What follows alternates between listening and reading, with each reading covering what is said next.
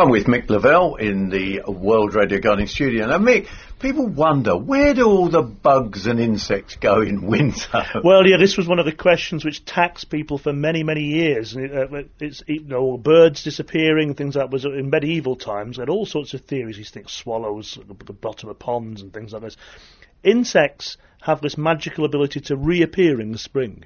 And what happens? They're overwintering, uh, but they're, they're actually uh, they're getting into all little nooks and crannies and things like that. They're actually managing to get themselves into wherever there's a hollow stem, things like that. We get both sets of insects, if you like. We get the pests and the beneficials the vast majority of the insects are what I would call, you know, just added interest. They don't do anything positive or negative. And they're all important. It's all important to make sure you keep them all going. So this time of the year, if you're sort of um, getting out, having a bit of a spring clean in your house, it's tempting to then take that out into the garden.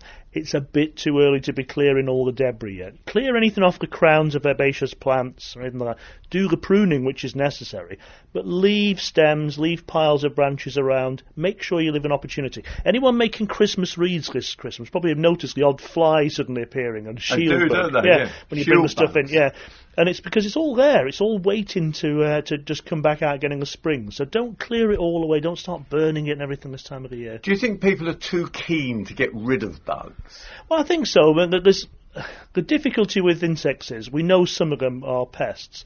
The problem for most people is they don't know the difference between the pests and the beneficials, uh, which of course you want to keep, and they don't know which ones are the benign ones, the ones which do no harm whatsoever. And so it really is a case of go out and find out, know your enemy and deal with those. But don't just assume. It's like fungus, uh, the same problem that everyone thinks, oh, fungus is bad. Without fungus, we'd be knee deep in plant litter. So make sure that you uh, look after those insects and start off by relaxing a bit. Don't be too quick to tidy up the garden.